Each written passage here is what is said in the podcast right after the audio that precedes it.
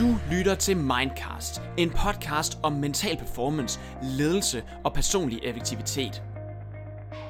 Mit navn er Niels Vium, og det er mig, der er din vært her i podcasten. Derudover så arbejder jeg som managementkonsulent inden for ledelsesudvikling og organisationsudvikling. Hjertelig velkommen til. Goddag og hjertelig velkommen til endnu en episode af Mindcast Dilemma. Det her er jo episode 2 af det her nye koncept. Og jeg har glædet mig helt vildt til, at vi sidder her nu i Hellerup Implement Consulting Groups kontor. Niels Ahrengot, du er med. Velkommen til. Tak for det. Og Camilla Sløk, du er med. Velkommen til. Tak. Og vi skal jo, ligesom sidste gang, hvis nogen af jer, der lytter med, også lyttede med sidste gang, ikke snakke særlig meget om jer to som gæster. Vi skal have dilemmaerne på banen, som lytterne har været kastet afsted til mig fuldstændig anonymt. Vi har nogle stykker af dem i dag. Lad os se, hvor meget vi når. Lige hurtigt, så vi ved alligevel, hvem der er her i dag, så Camilla, du er Ph.D. i teologi, og bachelor og master og det hele i teologi. Underviser på CBS. Jeg har haft dig som underviser selv i et fag, der hedder ledelse som drama og hverdag. Det var super spændende.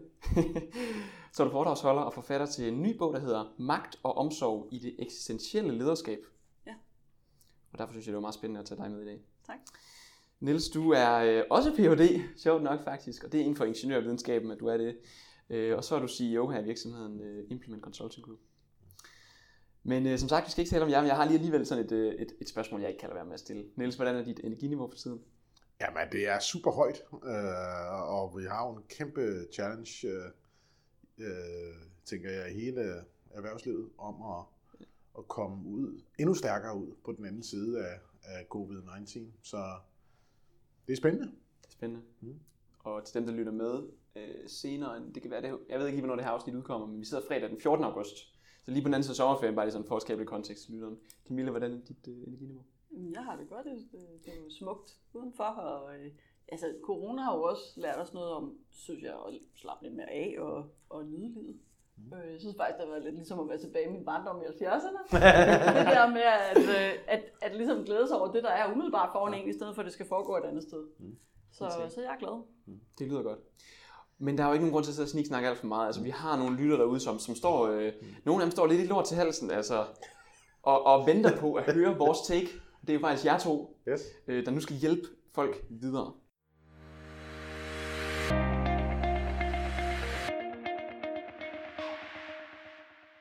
Er I klar på dilemma nummer 1? Ja. Der er en lytter, der har skrevet, en der kalder sig M, har skrevet ind. Niels, kære Niels og panelet. Jeg er ansat i en stor uddannelsesorganisation, hvor jeg har en rolle som lektor og konsulent. Min kontrakt udløber i udgangen af januar, og pt. Har jeg opgaver, som strækker sig frem til 2020, men på grund af den økonomiske situation efter corona, er der stor risiko for, at min kontrakt ikke bliver forlænget. Det er der dog forskellige meninger om. Min uddannelseschef mener ikke, at der er så gode chancer, men chefkonsulenten vil kæmpe for, at jeg bliver forlænget, og helt overbevist om, at det kan lade sig gøre.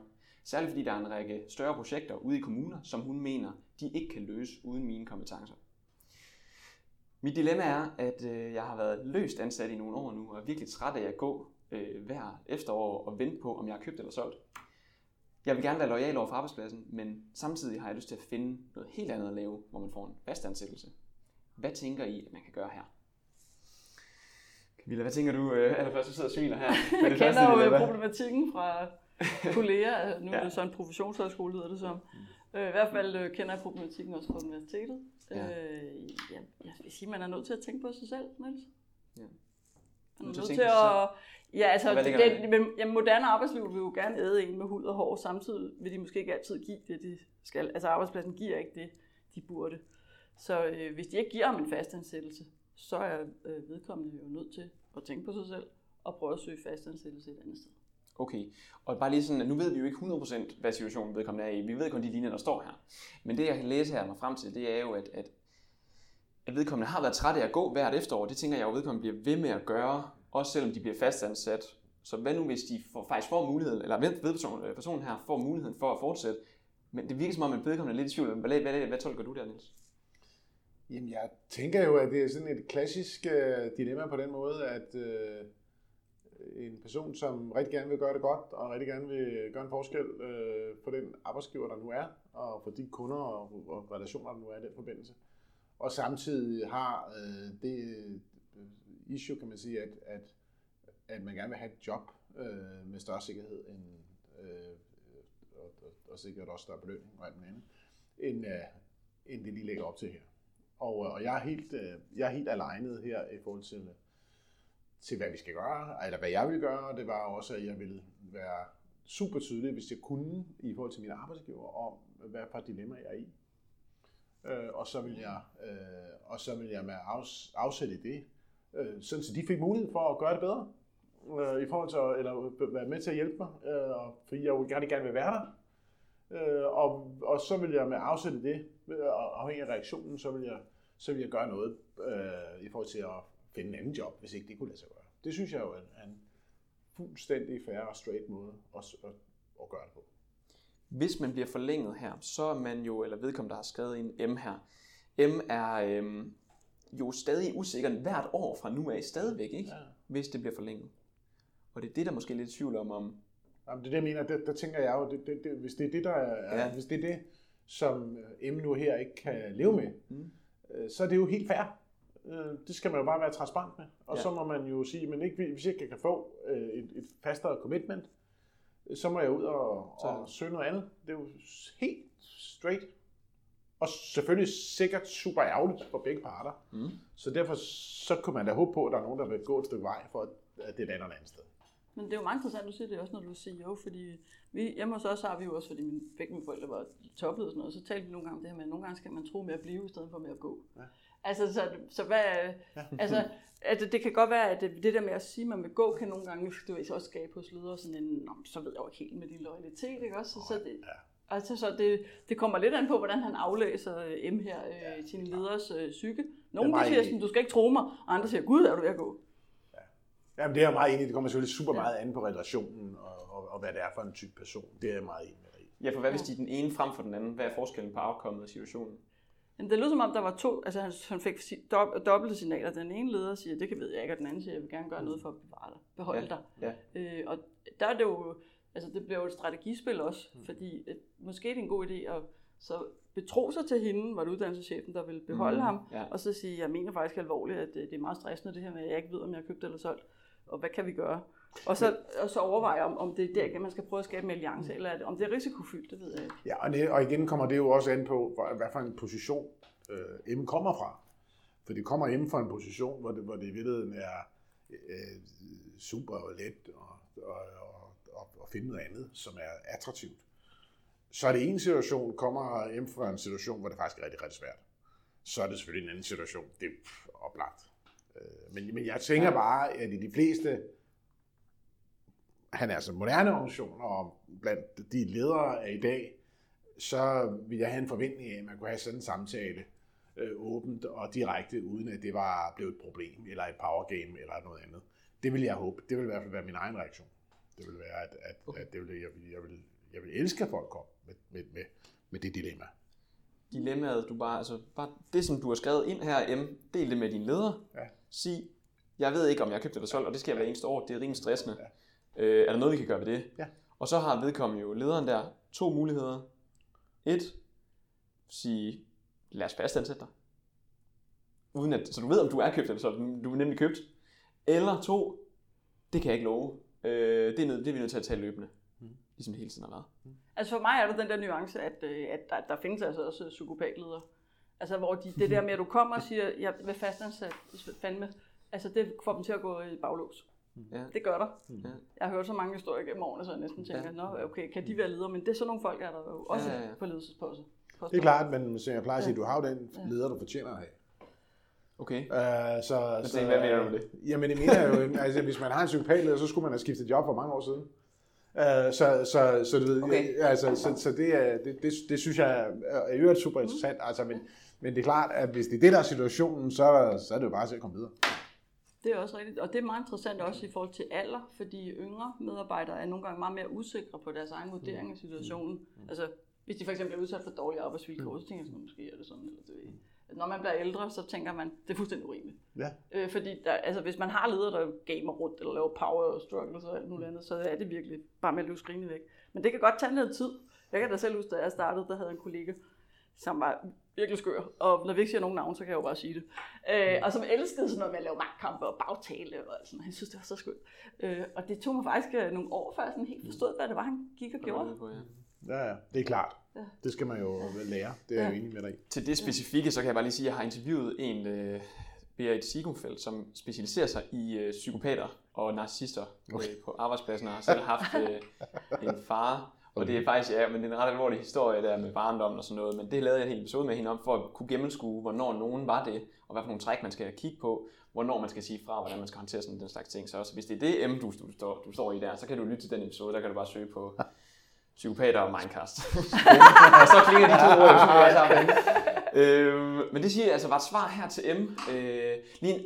Lige en allersidste sælge omkring svaret.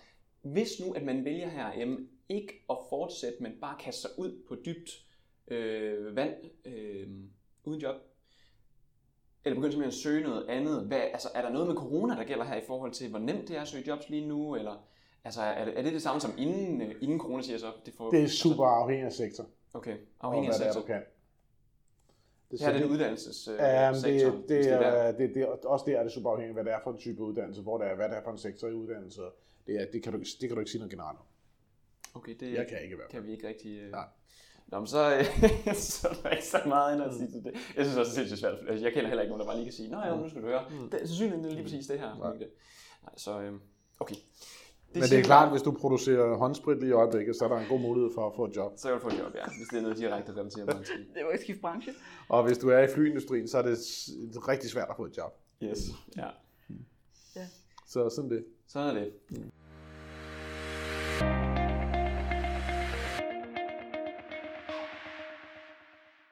Dilemma nummer 2.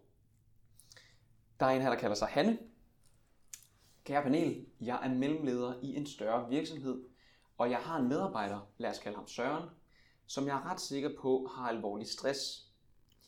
Det er primært noget, jeg baserer på, at han altid arbejder rigtig meget over for at nå det hele, som han så stadig ikke altid når, samtidig med, at han hurtigt bliver meget emotionel, når vi taler om opgaver. Han bliver tit vred, hvis han får feedback og skal lave noget om, men samtidig vil han ikke have færre opgaver. Han ser desuden altid træt ud og har til røde øjne, hvilket jeg synes indikerer, at han ikke sover særlig godt om natten. Jeg har selvfølgelig haft samtaler med ham, hvor jeg forsøger at vente med ham, men hver gang afviser han det fuldstændig og bare siger, at han er lidt træt for tiden.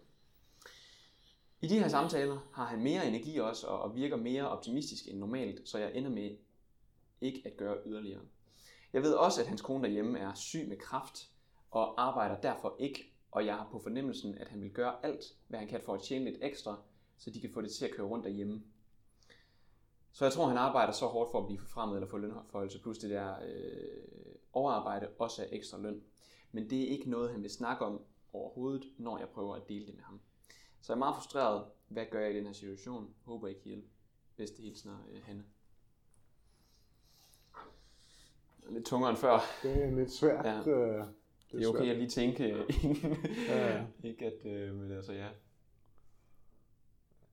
Vil du sige noget? Du må gerne starte.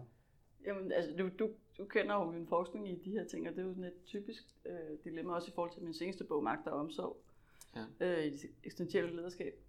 Hvad vil det sige at gå ind i andre menneskers private rum? Mm-hmm. Og sygdom er privat. Både i forhold, altså det er det juridisk, det er det også følelsesmæssigt. Mm-hmm. Altså både at hans kone er syg, men også hvis han er syg med stress, som følge af konens alvorlige sygdom. Mm. Så det, Hanne står i, er jo, at hun skal få mod til at ture, gå ind i vores spørgers private rum, og være i det sammen med ham. Det skal hun ture. Det skal hun ture, hvis hun for alvor, det lyder som om hun faktisk gerne vil hjælpe ham. Mm. Så skal hun ture det. Så skal hun også, inden hun gør det, Niels, være klar over, hvad hvis han nu svarer, jeg har det faktisk helt vildt skidt, og jeg vil være sygemeldt det næste halvår? Hvordan vil hun så hjælpe? Det min forskning viser jo med ledere gennem alle de her mange år, det er, at ledere er faktisk ikke altid på forhånd klar over, at når de tager de her meget intime samtaler, så kan der jo ske det, at vedkommende fortæller dig alt, begynder at græde. slet ikke kan overskue noget mistet face. Og hvad gør du så derfra? Det man ikke kan gøre, det er at sige, nu er det alligevel ikke så sjovt med, jeg går, du kan jo sidde og græde lidt der eller sådan noget, farvel. Men man kan ikke lade folk være alene i det. Man er nødt til at være sammen med dem derfra, og så hjælpe dem. Og det er der så mange af mine ledere, der siger, det vil jeg ikke. Jeg vil ikke gå ind i det der private rum. Mm. Så har du også besluttet, at du holder en afstand, som ligger i, at du har en rolle som mellemleder, og du er som en medarbejder. Og så må du bare respektere den afstand. Men jeg tænker jo, altså i forhold til sådan en ledelseskontekst, som jeg synes, altså som jeg oplever, som er i dag, så det at lade være med at gå ind i det private rum med en medarbejder, det er simpelthen ingen mulighed. Du vil ikke gå ind i det private rum? Jo, jeg vil altid gå ind i det private rum. Altid gå ind i det private rum? Altid. Det er ikke en mulighed ikke at gå ind i det private rum, fordi vores arbejde og vores fritid er fuldstændig, altså i hvert fald sådan noget, det vi er i, fuldstændig integreret. Så det kan ikke, du kan ikke være en god leder, medmindre du går ind i det private rum. Hvad vil det sige at gå ind i det private rum? Jamen det vil sige at have samtaler om, hvad livet handler om, og hvad der er vigtigt for dig, og hvad der er svært, og hvad der er let. Både privat, det vi juridisk også opfatter som privat, og det vi juridisk opfatter som arbejde, det kan du ikke skille ad i min optik som leder i dag. Så jeg synes, det handler rigtig meget, hvis jeg skulle sige, ud af det, som jeg, det du siger, også det du siger, jeg synes, det handler rigtig meget om, hvad er det egentlig for en tillidsrelation, der er mellem de to? I det her tilfælde Hanne og den her, og Søren, ikke? Kalder hun ham. Og hvad gør, at Søren får så meget tillid til Hanne i det her tilfælde, at der rent faktisk kan foregå en ordentlig samtale, og det rent faktisk kan blive til hjælp? Fordi man kan kun være en hjælper for nogen, der har tillid til en. Det er det. Og hun skal jo selvfølgelig være en hjælper, altså. Det er jo helt åbenlyst, det er jo et ondt menneske. Altså, det kan hun jo kun være, hvis hun bygger den tillid. Så på med vanten, Hanne, og se at komme ind i den samtale i en fart, og se at åbne dig selv op, fordi måden at få tillid på, det er jo også, at man selv åbner for posen, ikke? Ja. Okay, så du siger, gå ind i det private rum. Vi ved, at hun har selvfølgelig haft samtaler med Søren. Ja. Hvor hun har forsøgt at vente med ham, men han afviser det her fuldstændig. Mm. Vi ved ikke, hvad det betyder, hvor meget hun har gået til ham, og hvor meget hun sådan har sagt, hvad det virker virkelig som om, altså hvor meget direkte hun har været i forhold til, det virker som om, du har haft stress, det ved vi ikke noget om. Men hvor, altså, hvad tænker du om alt det her, som Niels siger, Camilla, i forhold til at bare klø på? Altså det der jo er med alle samtaler faktisk, fordi det er jo fint, vi har organisationer, der er roller, der er en CEO, der er en sekretær, der er en skolebedel osv., altså der kan være alle mulige ting. Så er vi jo samtidig også bare mennesker. Og som mennesker kan vi hjælpe hinanden, som du også siger, Niels, i forhold til at have tillid. Men man skal også ville det. Man kan ikke bare pludselig rekurrere til rollen, fordi nu er det også lidt besværligt, eller gud, skulle du have kræft i 7 måneder, og ikke i 5, som vi havde aftalt det. Og det sker. Jeg undrer mig nogle gange, altså de historier, ledere fortæller mig om. Så tænker jeg sådan, det kan du da ikke. Så er de også flove, ikke, over, at de bare har bakket med 110 timer bagud af det her, de havde talt om sammen med vedkommende. Så Hanne skal jo ligesom også grænske, kan hun rumme og være i det, sammen med Søren i den tid, der vil være brug for ham. Og så kan du, altså der er faktisk rigtig mange måder og teknikker til at komme ind under huden på folk. Det er først og fremmest at bruge sig selv. Bruge sig selv, sige, jeg har også prøvet. Eller hvad det kan være at sige, at man selv har oplevet, det kan være at sige, at man har oplevet kræft, eller det kan også være at sige, jeg bliver ked af det, når jeg kan se, at du har det dårligt.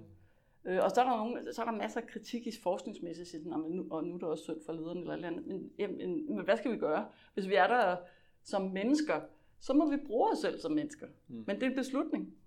Ja. Men for mig er det jo rigtig meget ledelse. Altså ledelse, det er jo essensen af ledelse, det er jo at kunne have virkelig, virkelig, virkelig gode samtaler. Og det at have virkelig gode samtaler, det handler jo grundlæggende om at kunne stille gode spørgsmål.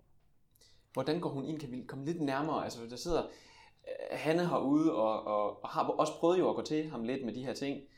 Ser det ud som om i hvert fald. Og han altså afviser det. Men det er alt for komplekst at gå ind i for os. Fordi vi kender ikke den relation. Vi kender slet ikke den kontekst.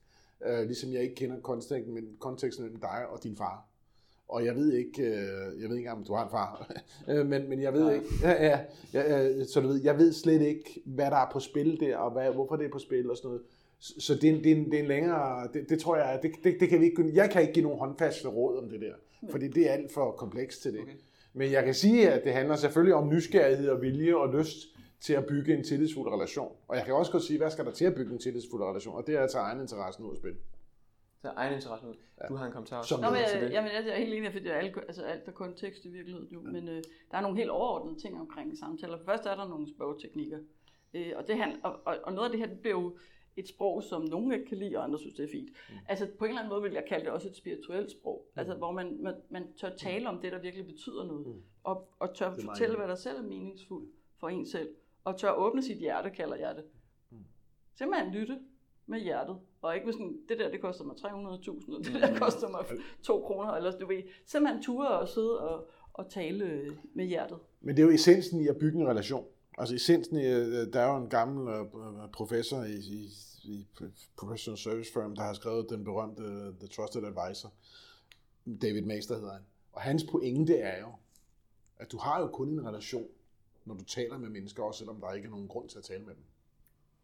Og det er jo, det tænker jeg også er essensen af det her. Altså hun skal jo tale med ham, også selvom der ikke er nogen grund til at tale med ham. Så jeg synes, den er, men det er selvfølgelig mega komplekst, hvad der foregår mellem de to, det aner vi ikke noget. Og så er der jo en del af det, jeg også kan, det er helt enig, det er jo det, den jeg kender sig selv. Altså, det, så vil jeg så sige, som Grundtvig sagde, at mennesket er en gåde. Det er jo i universet og for hinanden og for os, men også for os selv kan vi være en gåde, hvor man tænker, gud, gjorde jeg det, eller sagde jeg det, eller hvorfor sagde jeg ikke det, eller altså, så... Der er jo et eller andet gådefuldt omkring hver dag, også et under og et mysterium, som man kan tænke over, sådan, hvad sker der? Det er og jeg tænker, og ud af det, så kunne jeg godt have lyst til at sige, at så derfor kunne det her også være en fantastisk anledning for Hanne til at begynde at udfordre sig selv. Ja. Og hvorfor det egentlig har været, er så svært for hende at bygge den relation. Lige præcis. Fordi det er sgu nok en two-way thing,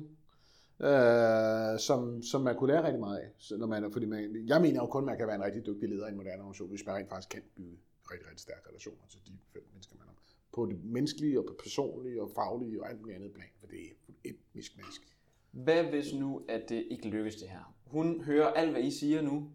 Hun tager sig sammen og går til Søren, og begynder at skabe en rigtig god relation med Søren. Hun kigger samtidig indad. Hun kigger på sig selv. Hvad er det, jeg kan gøre bedre? Hvor er det, jeg ikke har gjort det helt godt nok i forhold til at skabe en god relation med Søren, som gør, at han ikke har lyst til at dele det her med mig? Hvad kan jeg så gøre nu for, at han har lyst til at dele noget mere af det med mig? Hvad hvis nu, at så om en måned, hun har prøvet i en måned, der sker stadig ikke noget som helst. Altså, men hun kan bare se, at for hver dag, der går, så går det bare værre og værre for Søren. Han får mere og mere røde øjne. Er der noget, hun kan gøre så? Må jeg sige, det er jo alkoholproblemstillingen. Altså, lad os nu lege den tanke, at... Jeg kan huske, hvad hedder han? Søren var alkoholiker. Ja. Og vi var ved at, og det er ikke fordi det er han ikke, men lad os nu lege, det var det problem hun sad med. Han får mere og mere røde øjne, det bliver mere og mere, han sidder sent, han har mærkelige forkerte mønstre og alt muligt andet. Og i det tilfælde vil det som udgangspunkt være rigtig, rigtig, rigtig, rigtig svært at få Søren til og sige, jamen det er rigtigt nok, jeg er ikke. 27 år siger det nu. Det er rigtig svært. Ja. Så der er hun jo nødt til, hvis det nu var det, der var situationen, der er hun jo nødt til at træffe en beslutning om, hvad vil hun med det her? Og det tænker jeg, og når jeg laver siger det, så er det bare, det er den samme paralleliteten til det her. Hvis det er sådan, hun rent faktisk har den vurdering, at det her har vi at gøre med et stressramt menneske, så er hun nødt til at lave den vurdering, træffe den beslutning, der så skal til for at pille ham af. Stress har jo som sjældent i vores, det er jo en lang historie, sjældent noget at gøre med overarbejde. Det er som regel noget at gøre med alt muligt andet. Men det er bare for at sige, at så må hun jo træffe den beslutning, og pille ham fra, eller fjerne ansvar, eller sætte ham på ferie, hvis det er det, der skal, eller whatever. Yes. Man kan jo nemlig godt sige, nu sygemelder jeg dig. Ja, og nogle gange er det også... Det kan man godt sådan rent juridisk og rent sådan... er der noget i det? Ja, det kan man jo godt. Eller sige, nu går du på ferie, eller man kan jo gøre forskellige ting, altså bortvise, eller man kan jo gøre alle mulige ting, og man skal selvfølgelig kigge på sammen med HR. I hvert fald kan man godt sige... At jeg bestemmer, at nu går du hjem i en uge eller sådan noget. Og de fleste vil jo sige, hvis du bestemmer det. Altså det der er jo med de der roller, at hvilken rolle vil hjælpe. Hvis det ikke er at gå ind med hjertet af forskellige grunde, så kan hun jo tage lederhatten, den professionelle rolle på, og sige, jeg bestemmer nu, at du hører simpelthen fri de næste 3 uger. Okay. Og det kan jo også være en måde for hende at tage ansvar for situationen på, hvis hun virkelig mener det, og hun ikke gør noget, jamen så bliver han jo indlagt herude på Rigshospitalet om en måned. Og så kan man så sidde og tænke, der har jo masser af ledere, der har sagt, hvorfor i alverden gjorde jeg ikke noget før. Jeg vidste jo godt, jeg gjorde ikke noget. Ja, helt enig. Yes, ja. Tak for det. Det siger vi var svaret så til Hanne, som jo er i en kompleks situation. Hanne, hvis du lytter med derude, som jeg håber og tror, du gør, så må du også meget godt vende tilbage til os med, hvad du endte med at gøre i den her situation. Der går du bare ind på den samme Google Forms link, som også er inde på min hjemmeside mindcast.dk under det her afsnit. Og det er også fuldt anonymt der. Så der kan du bare gå ind igen og skrive dit svar derinde med, hvad du gjorde. Det må man generelt, og faktisk må man også godt bare som lytter skrive derinde med, hvad altså ens tanker er. Så kan jeg lave et nyt afsnit bare med det, hvor jeg bare tager alle de ting om igen fra de her forskellige dilemmaer. Det er meget spændende. Men jeg synes, det er et spændende dilemma, fordi det handler meget direkte om det der med at skulle bestemme over, hvordan menneskets private liv. Det er det. Ja.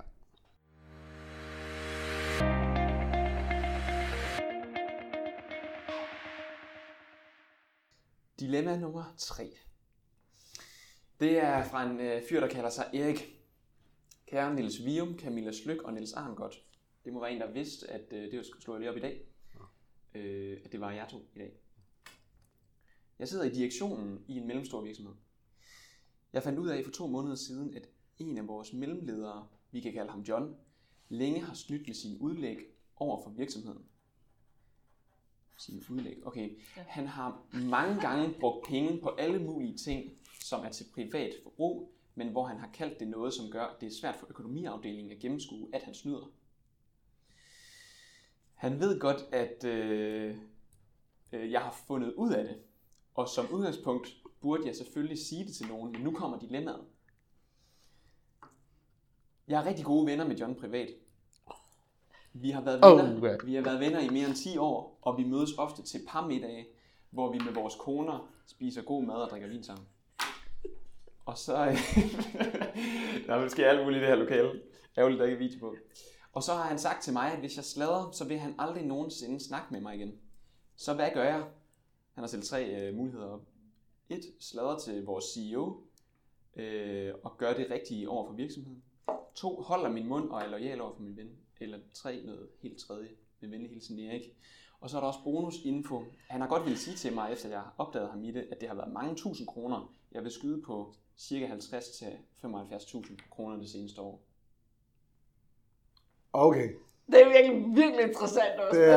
Tak for det. Der er power på den her fra Erik, kalder han sig, ja. Men for mig er, og jeg er ked af, fordi det er lidt ærgerligt, at jeg er så firkantet skruet sammen oven i hovedet der. For mig er det der meget, meget enkelt. Det er meget, meget enkelt, det her. Hvis det handler om den type beløb, så er det jo svindel.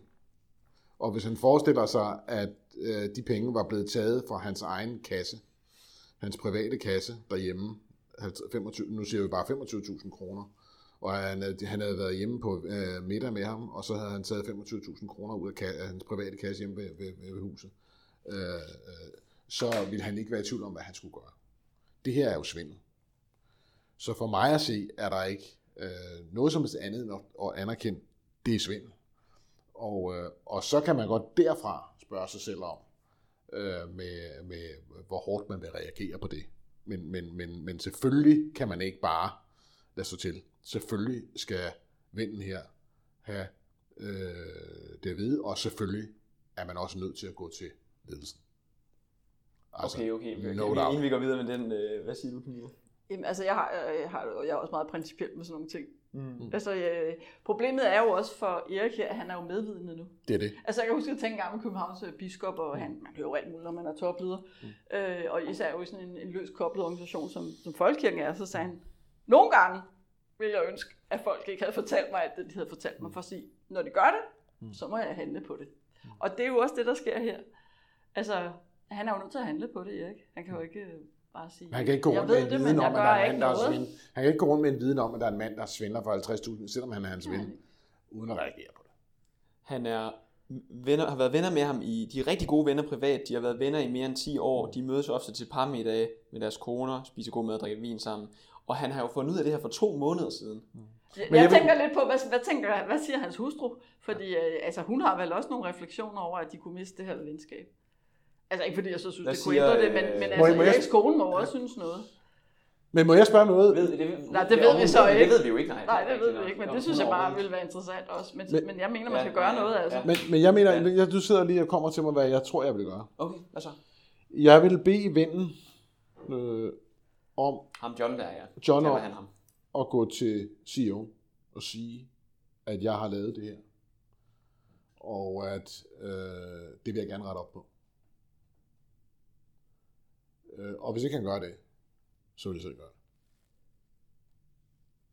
Vil du også fortælle det til John der? Ja. Hvis ikke du gør det, så er jeg nødt til at gøre det. Ja. Den er ret specifik faktisk. Det kan også. Jamen, ja. Og så kommer du aldrig nogensinde til at snakke med John mere. Jamen det gør jeg så ikke. Altså, men det kan jeg jo ikke. Jeg kan jo ikke snakke med en rocker, altså, der har slået. Sådan har jeg det også det der med, at han jo truer ham ved at sige, at hvis du slader, så straffer jeg dig ved, at vi ikke ses mere, og så må du selv forklare det over for vores koner her. Det er jo også sådan rockermetoder. Så altså, han er nødt til at reagere. Jeg synes det der med, at de venner gør, at han må lige tale med sin hustru om, hvad det nu er for noget, det hele er for noget. Ja, hvorfor det? Jeg vil nok også sige, det er fordi, det har jo også nogle konsekvenser for hende. Ikke at det vil ændre noget, men bare at altså, det kommer jo også til at have en pris for hendes liv. Det er meget godt set. Det er bare, at man lige får det med på. Det er jeg enig i. Ja, vi ved jo ikke, om han har sagt det til hende eller ej. Nej. Og så vil jeg også sige, at han skulle sige det selv. Men igen, faktisk lidt afhængig af kontekst. Jeg vil ikke være venner med ham mere. Det vil på grund af de der metoder, han bruger med at true. Det er helt sikkert. Det. Og så ville jeg nok sige, at han selv skulle sige det. Og hvordan det så skulle håndteres derfra, at det kom frem til min CEO, det ville jeg nok tænke over, afhængig af kontekst omkring så mange. Der kan være mange ting jo. Men jeg synes, det er meget godt. Ret vildt, faktisk. Der er skrevet med det her, det synes jeg godt, der er kæmpe respekt. Men det er jo også 100% anonymt, så folk skriver ind med lige, hvad de står i lige nu. Og... Men det er jo, for mig er det gør jo det jo meget værre, at John har sagt det der med, altså truet tilbage med det der. Ja, hvad hvis han ikke havde det? Jamen så var det så vi kan nej, altså lige her, der kan vi ikke alle sammen lave fejl.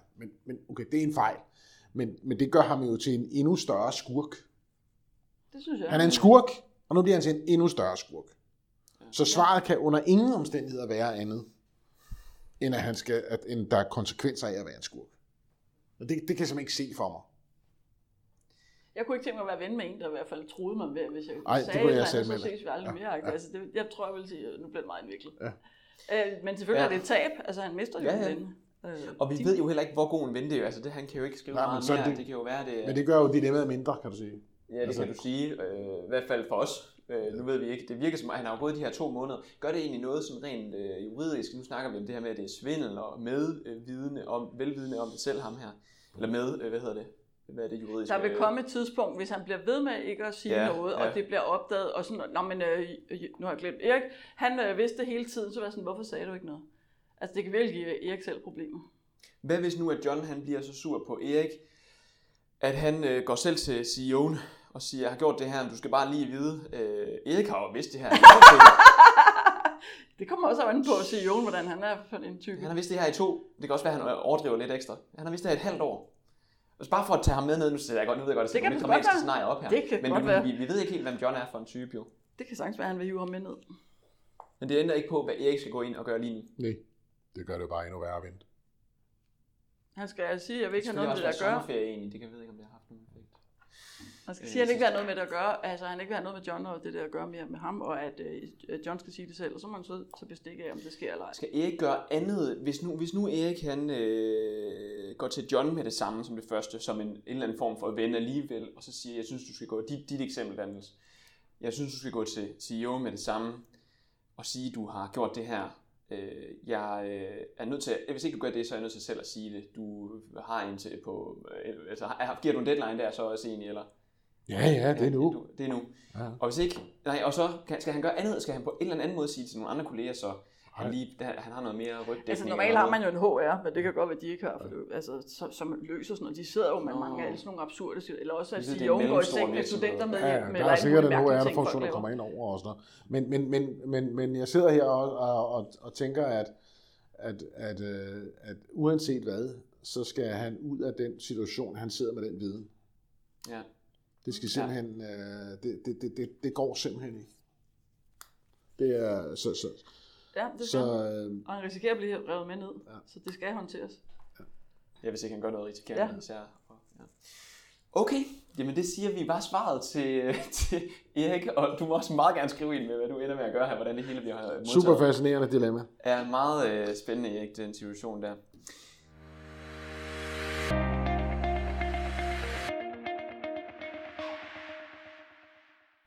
Dilemma nummer 4. Den er skrevet i du-form. Det skal man bare lige vide inden, fordi det er sådan, det er en person selv, der har skrevet ind her, står det som. Du opsiger din nuværende stilling. Du har haft mange overvejelser, men ved, det er en rigtig god beslutning for ens egen drømme. Før det nye kapitel skal du arbejde i igangværende måned plus en løbende måned. Her oplever du, at dine nærmeste ledere er begyndt at være bitter, og ondskaben øges bevidst imod dig. Han fravælger dig til møder, overbyrder dig med ekstra opgaver, forventer du arbejder i din ferie, for at al overlevering sker, og taler også knap til dig. Du har det som sådan ikke godt, men du vil være ordentlig og gøre din del for, at broen ikke brænder. Eller hvad vil I gøre? Har vedkommende skrevet ind, der er ikke noget navn på den her person. Mm. Jeg forstår I nogenlunde? Ja, det forstår jeg godt. Ja. Du har måske også nogle med det samme. Jeg kender jo alle de der historier, mange forskellige varianter. Okay. Og jeg vil sige med årene, også i forhold til, når jeg hører, hvad det er for nogle arbejdsforhold, folk har, så kan det ikke implement. Altså, jeg vil simpelthen sygemelde mig, hvis jeg var ham. Det lyder som om, at det der er ren straffesaktion fra hans lederside. Han er sur over, at han forsvinder, den her medarbejder. Og så må man jo sige, at jeg vil ikke have noget med det at gøre. Så han eller hun skal bare melde sig syg, selvom det er jo klart, igen afhængig af kontekst og så videre, så er det jo en mulighed, hvis det begynder at virkelig at gå ud over ens psykiske og fysiske helbred, at man bliver straffet på den der måde. Ja. Jeg tror, jeg vil tage samtalen med den pågældende leder, og så vil jeg tale om den oplevelse, jeg har, og så vil jeg tale åbent om, at jeg har lyst til, at det her skal ende godt, og jeg håber også, at de har lyst til, at det skal ende godt. Og så vil jeg prøve simpelthen at kunne komme nogle konkrete aftaler ud af det. Og hvis ikke det kunne lade sig gøre, så må man gøre noget andet. Men jeg tror, jeg vil starte med simpelthen at tage samtale. Hvorfor vil du gøre det? Hvad vil det give personen? Jamen, det er jo fordi, grunden til, at han siger jo selv, at det handler om at bevare en god relation. Og jeg synes, det kan da godt være, at den leder, han vil jo sikkert ikke per natur være et dumt svin. Han vil sikkert en fornuftig og rationel og godt menneske. Men han kommer bare til at gøre det her, fordi det på en eller anden måde ligger inde i ham, uden egentlig at ville gøre det. Så det tror jeg vil gøre. Jeg tror, jeg vil gå anerkendende og nysgerrigt ind i det der med overfor den leder og sige, hvad sker der lige nu? Og så vil jeg tage den derfra. Men hvis man tager sådan en samtale, så det kan man også, så skal man være klar over selv, hvad det er, man vil med samtalen. Hvis, for eksempel, for det kan jo være, at han siger, nej, det er dig, der er paranoid, eller du er skør, eller du skal bare gøre dine ting. Det er jo ikke andet end det, jeg siger. Du skal gøre dine ting. Ja, hvis lederen siger det til ham. Ja, hvis lederen bare siger, jeg ved slet ikke, hvad du snakker om. Så kan det være, at vedkommende her selv skulle inden mødet have sådan en plan for at sige, det vil jeg ikke have, det kan jeg ikke leve med. Altså, jeg skal arbejde i min ferie, jeg bliver overbebyrdet. Jeg skal gøre mine nye ting færdige og så videre. Altså så det bliver meget konkret, i stedet for sådan, jeg føler og mærker. Det er der nogen, der igen går i bagløsår. Så siger man meget konkret, jeg vil ikke have, at du ringer til mig lørdag aften og søndag aften. Eller hvad det nu er, ikke også? Så bliver det meget konkret for dem begge to. Kan du lade være med det, eller kan du ikke? Og så siger jeg, det kan jeg ikke lade være med, fordi jeg er simpelthen bare så træt af dig. Fint, så ved du det, når du går ud og møder det. Men jeg tror, det handler jo rigtig meget om, man tænker den her som noget relationelt eller noget transaktionelt, ikke? Ja. Altså, og jeg tænker da nok rigtig meget som en relationel ting. Altså, hvad... Kan vi lige definere for os forskellen på de to? Ja, men det ene er jo, hvor vi har ligesom en kontrakt med hinanden, og du opfylder din del af kontrakten, jeg opfylder min, og så, så kører vi. Og den anden del er, at det hele er mixet sammen, og at det er en relation, vi har med hinanden, som indeholder følelser og alt muligt andet. Og, her er ikke kun her er også nogle negative følelser. Og også både negative og positive og alt muligt andet. Og derfor jeg vil være super nysgerrig på, hvad er det egentlig, der sker? Fordi jeg vil som udgangspunkt tænke, at det er jo sikkert ikke noget, han gør med vilje. Det er jo sikkert bare noget, han kommer til. Og når han får det at vide, så vil han sikkert også holde op med det. Fordi han kan da godt se, gud, ja, hvad fanden er det, jeg har gang i? Men alle er jo ikke så reflekteret, Niels. Altså, nogen er jo bare irriteret over at blive konfronteret. Jo, men så må man tage den. Jeg anerkender fuldt ud, hvis man kommer dertil, så må man jo tage den derfra. Det vil bare ikke være mit udgangspunkt. Nej, men det kan jo rigtig meget styrke. Ja. Men her er udgangspunktet jo lidt, at nærmeste ledere begynder at være bitter, og ondskaben øges bevidst imod dig. Ja. Men han er jo, det er jo en ressource. Han kommer jo fra en ret ressourcestærk position, ikke? Han har et andet job. Har han et andet job? Han skriver ind. Ja, han har jo sagt op jo. Han har jo selv sagt op, han vil forlade jobbet. Han er i hvert fald i en situation, hvor han skal noget andet. Så det er jo ikke super på den måde super farligt. Han har selv en erkendelse af, gud jamen, han er jo, hvad fanden sker der? Altså, han er jo ikke, han er jo reflekteret over det, eller hun, jeg ved ikke om det er hun, det er også lige meget. Og så derfor vil jeg ikke være specielt bekymret over. Og så kan man jo se, hvad der sker, og det kan være, der sker det, som Camilla siger, at jamen, han fatter, du ved, han forstår ikke rigtigt, hvad der er op og ned på det der, og han opfører sig mærkeligt. Så må man tage den derfra, og så kan man gøre, whatever man nu vil lægge, og det var jeg enig i. Jeg synes, det er meget interessant, at du siger med det der med relationelle og transaktionelle, også i forhold til de der, opererer med det der professionelle, som er rollen, altså en anden kunne også være lektor, en anden kunne være CEO og så videre, og så er det private, som er kun dig, eller kun mig, men derimellem har vi jo en persona, altså at vi har jo en figur, vi optræder på en bestemt måde i kraft af den vi er, og i vores rolle, så personerne står imellem, og for mig går det her egentlig lidt ind i det der med persona, at det der med at komme og fortælle, jeg oplever, at du bullier mig, det er ikke sikkert, at det i den her situation hjælper. Jeg tror med det der med kræft, når man står over for døden og en mulig alvorlig ting, der er du simpelthen bare nødt til at blotte dig og sige, jeg står derude, hjælp mig. Men når det kommer sådan nogle magtkampe, der kan det være nogle gange mere sådan, vi er nødt til at forholde os til sagen, opgaverne, og så finde en eller anden måde, vi kan redde hinandens face på. Så det ikke bliver sådan, nu, jeg kan græde højere end dig, du. Over at du sagt dig op, eller nej, over at du driller mig, eller du for nogle gange kan det godt blive en hel masse følelser, og så kommer man ikke ud af det. Så man kan jo prøve at holde det på det personlige, eller på det professionelle, men finde en måde at håndtere det på som person. Niels, du har været leder i mange år, og jeg går ud fra, at du har haft mange svære samtaler også, og jeg går også ud fra, at der er nogen, der har opsagt sin stilling og har haft løbemåned plus måned. Hvad hvis du havde været i lederens situation her? Jamen, altså, hvad har du så? Hvordan har du så tilgået den person, der har skrevet ind, hvis de var gået til dig og prøvet at tage snakken med dig, men de også samtidig mener, at du er bitter og ondskabsfuld? Jo, jamen, altså, jeg håber jo, at og tror, at jeg vil tage samtalen som en hver anden feedback. Altså, jeg får, som jo er og jeg er altid nysgerrig på selvfølgelig, hvad er feedback i forhold til alle mulige situationer.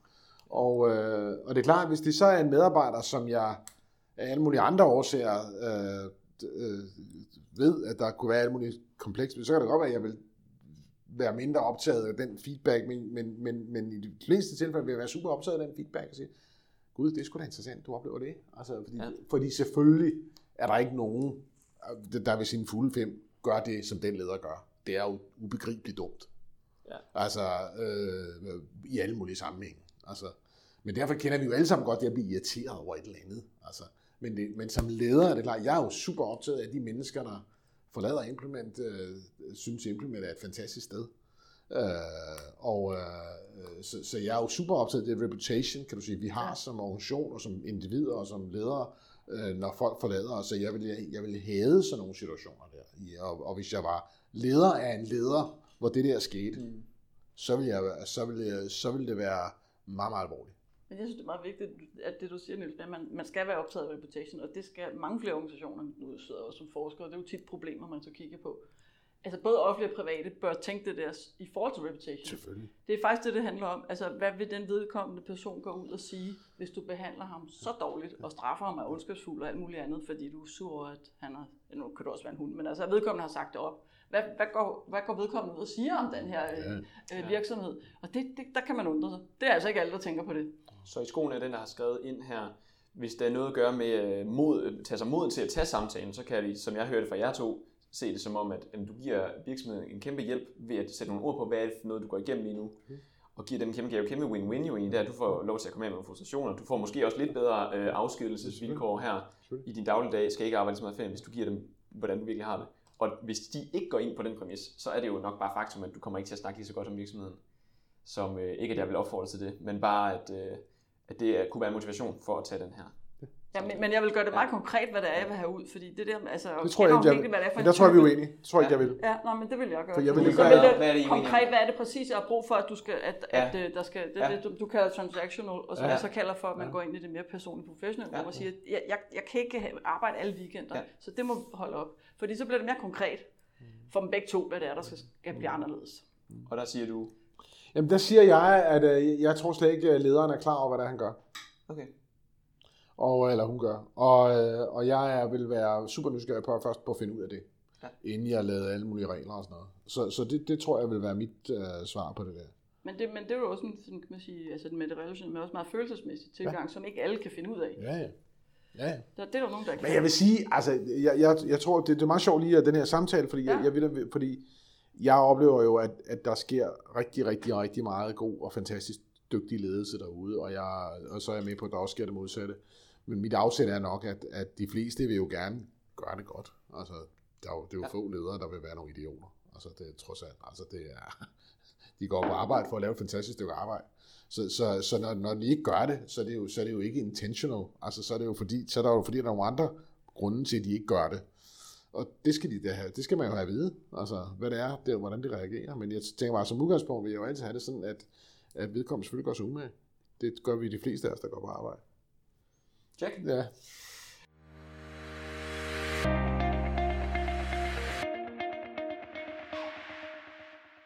Vi kan nå et sidste dilemma, og så runde af til sidst.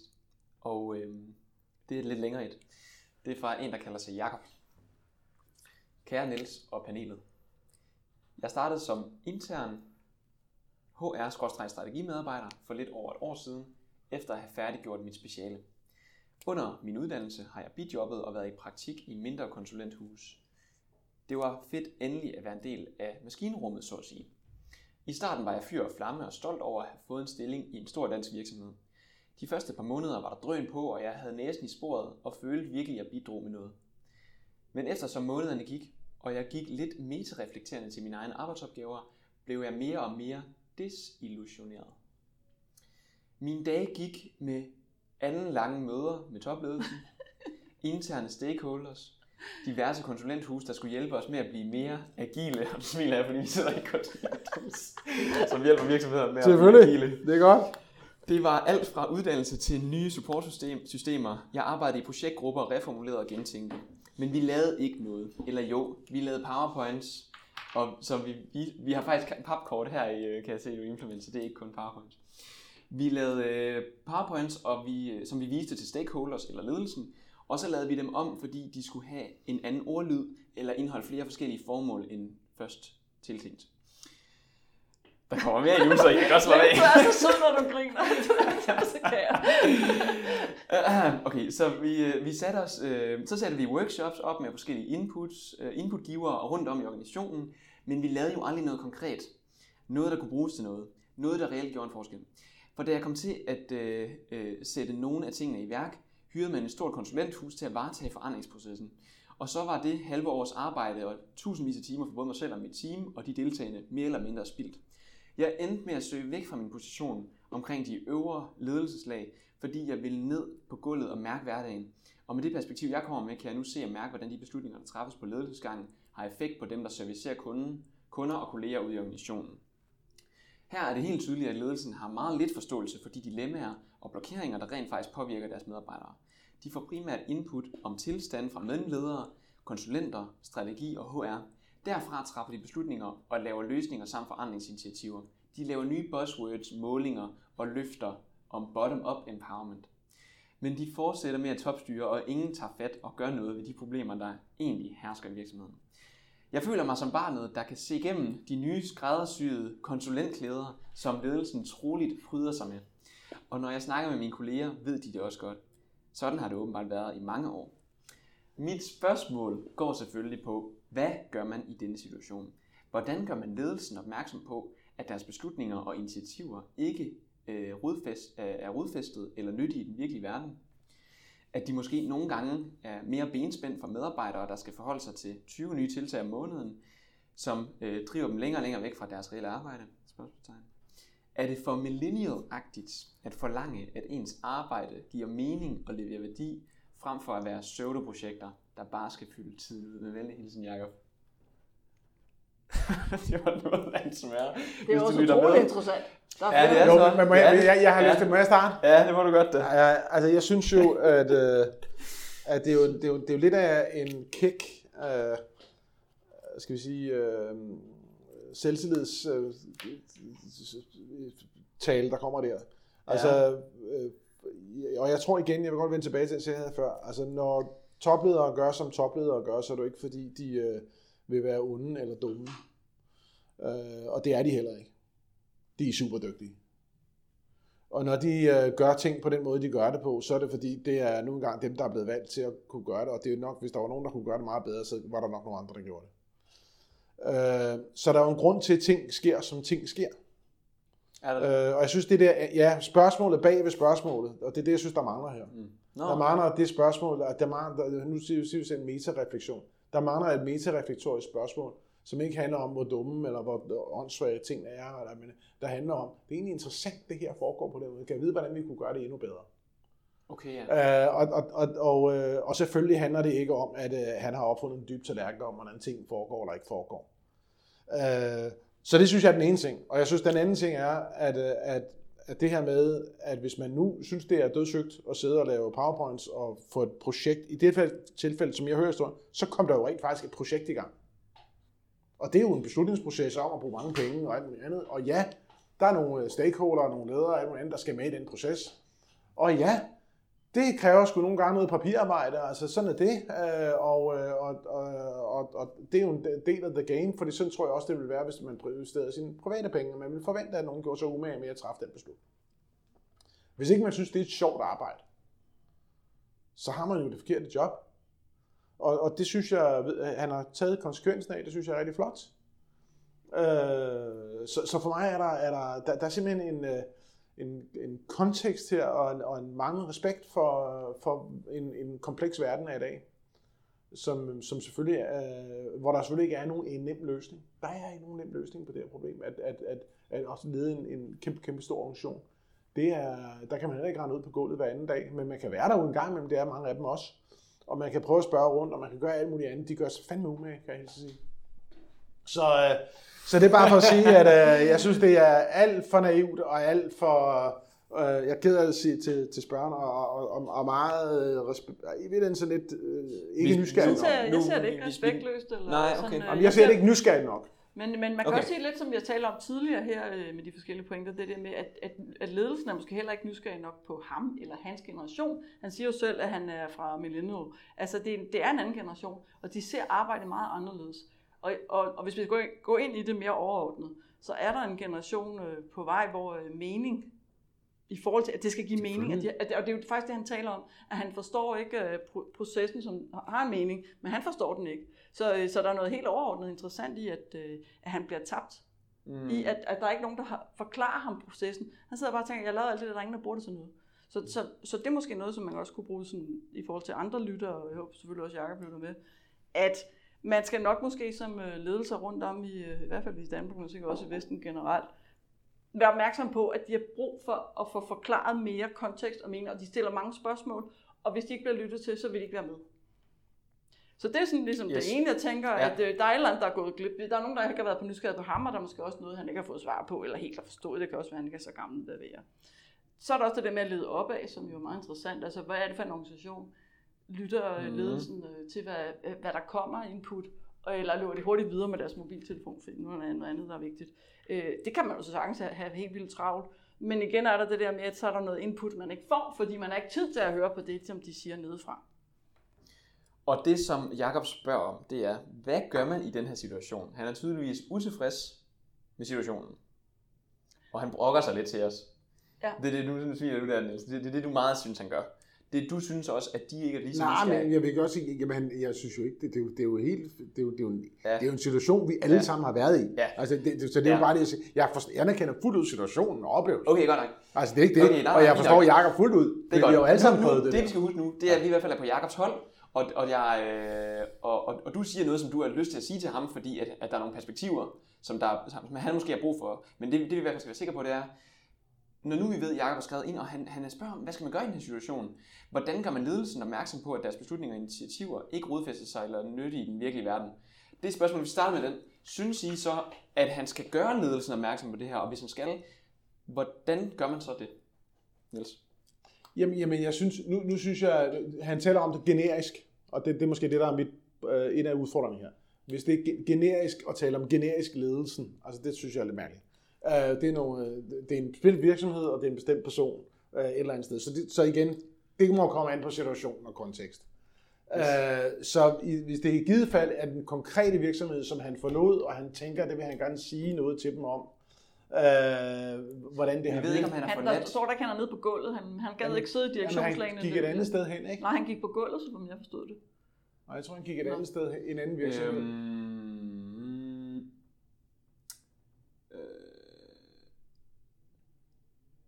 Jeg endte med at søge væk fra min position omkring de øvre ledelseslag, fordi jeg ville ned på gulvet og mærke... I samme virksomhed. Fantastisk. Ja. Jamen, og der vil jeg da sige, jamen selvfølgelig har han en forpligtelse til at fortælle, hvordan det opleves. Ja. Det er da fantastisk viden. Ja. Og han har da alle muligheder for at gøre det. Det min pointe er bare, det skal jo komme fra et nysgerrigt, anerkendende perspektiv. Det skal jo ikke komme fra et i nogle dumme nogen. Fat det nu perspektiv. Ja. Fordi det er der jo ingen, der gider. Men at få feedback om, hvordan det opleves derude, og specielt med den baggrund, han har haft ved at sidde deroppe, det er jo fantastisk værdifuldt. Det skal han da klart gøre. Og hvordan gør man det? Hvordan gør man ledelsen opmærksom på, at deres beslutninger og initiativer ikke rodfæster sig? Ja, men han nu trækker han jo alle mulige konklusioner ud af det. Ja, det gør han jo. Altså, jeg vil jo starte med at sige, giv ledelsen feedback på, hvordan det opleves derude. Okay. Fordi der er jo flere perspektiver på det. Det kan jo godt være, at ledelsen har et andet perspektiv i forhold til rodfæstelse, end andre har. Det er jo ikke en sort-hvid betragtning. Det kan være, at de i virkeligheden ville noget helt andet med det der initiativ, som han ikke var klar over. Okay. Det er jo meget mere kompliceret end det. Så det kan være, at der er en rigtig god og fornuftig forklaring på, hvorfor det gik, som det skulle, og det var bevidst. Det kan også være, at det er super værdifuldt. Hold da op, det har jeg ikke tænkt over. Tak. Så jeg mener, jeg synes, det er helt ukompliceret. Det er da bare at gå til den leder, han nu mener, der er mest brug for den feedback, og så spørge, om han har lyst til at få den feedback, og så få en rigtig god samtale om, hvordan det opleves, og så kunne det være, at det var startpunktet for, at man kan gøre tingene anderledes i den virksomhed. For det lyder som om, de også er sådan lidt old school, uden at jeg ved det. Er det også det første, du vil gøre, Camilla? Eller jeg tænker det virkelig i forhold til generationerne. Nu er der hedder Alexander Krautvald, der har skrevet om de her forskellige generationer, også i forhold til arbejde. Og det er meget interessant, fordi min generation, jeg følte 67, og der var stor arbejdsløshed, og så var der atomkrig, og jeg ved ikke hvad, på vej. Altså, der var mange problemer i verden. Det er der altid, men det vi lærte, det var, tage dig sammen, tage en uddannelse og gøre det så godt som muligt. Og mens den der generation, som han selv kalder for min landhård, de har fået mange ting. De har ikke levet med sult og hungersnød og alt muligt andet. Så er der nye problemer, som sagt. Og den største har jo været finanskrisen, men det blev også fikset. Så de har en helt anden holdning til, at jeg er super interessant, og jeg vil gerne fortælle om mig selv. Og hvis de ikke bliver mødt, jamen, så mister vi dem. Så der er altså, som jeg sagde før, noget med, hvordan den her organisation også kan lære at lytte til, at de er en anden slags medarbejdere, end Niels og jeg har været, da vi var unge, og heller ikke forstået noget. Men jeg vil sige, jeg er sådan topleder i dag, som jeg kender. Jeg har slet ikke oplevelsen af, at der ikke er nysgerrighed på... og selvfølgelig igen. Der kan være variationer. Der kan være nogen, der er i den ene aldersskala, og nogen i den anden aldersskala. Men hvis jeg skal generalisere om det, så synes jeg, der er super meget nysgerrighed på, hvad der sker og hvor det sker. Og det er meget afhængigt af, selvfølgelig, kontekst og så videre. Men så den, altså jeg synes ikke, at man kan sige, at der er en kæmpestor forskel på den situation, og så for 20 år siden. Måske er lederne, jeg synes jo, lederne er blevet meget, meget, meget dygtige. Også til at lytte, og til at være, og til at forstå kompleksitet og så videre. Så jeg men det lyder ikke sådan. Altså det, der er interessant for mig at høre det, det er, hvordan han oplever det. Ja. Det kan godt være, at ledere er bedre, det synes jeg også. Ja. Og det kan også være, at der er mere åbenhed og lydhørhed. Han oplever det sådan der. Selvfølgelig. Det er simpelthen hans oplevelse, at de der ledere, de raser rundt, og de hører ikke efter. Og så kan man sige, hvor gammel er du selv, eller sådan noget, eller har du overhovedet forstået, hvad der foregår her? I hvert fald synes jeg, det der generationsperspektiv.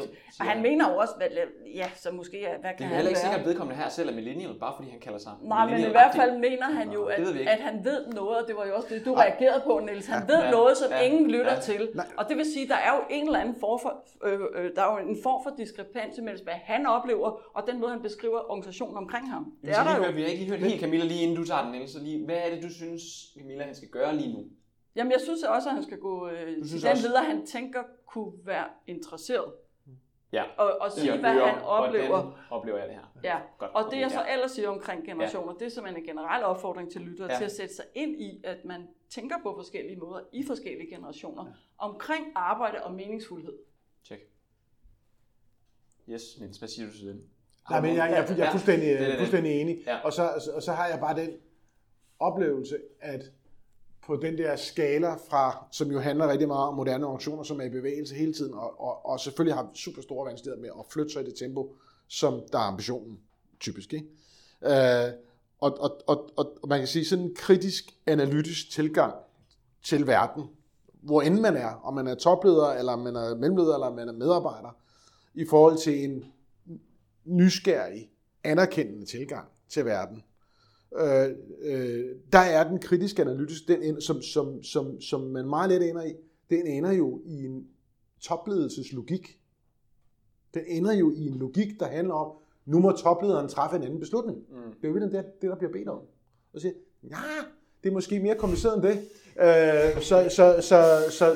Så jeg tror, det der med at forstå, at der er mange virkeligheder, og det er verden er kompliceret, ikke fordi vi skal overkomplicere ting, men at prøve at forstå, hvad der foregår for alvor, altså spørgsmålet bag ved spørgsmålet.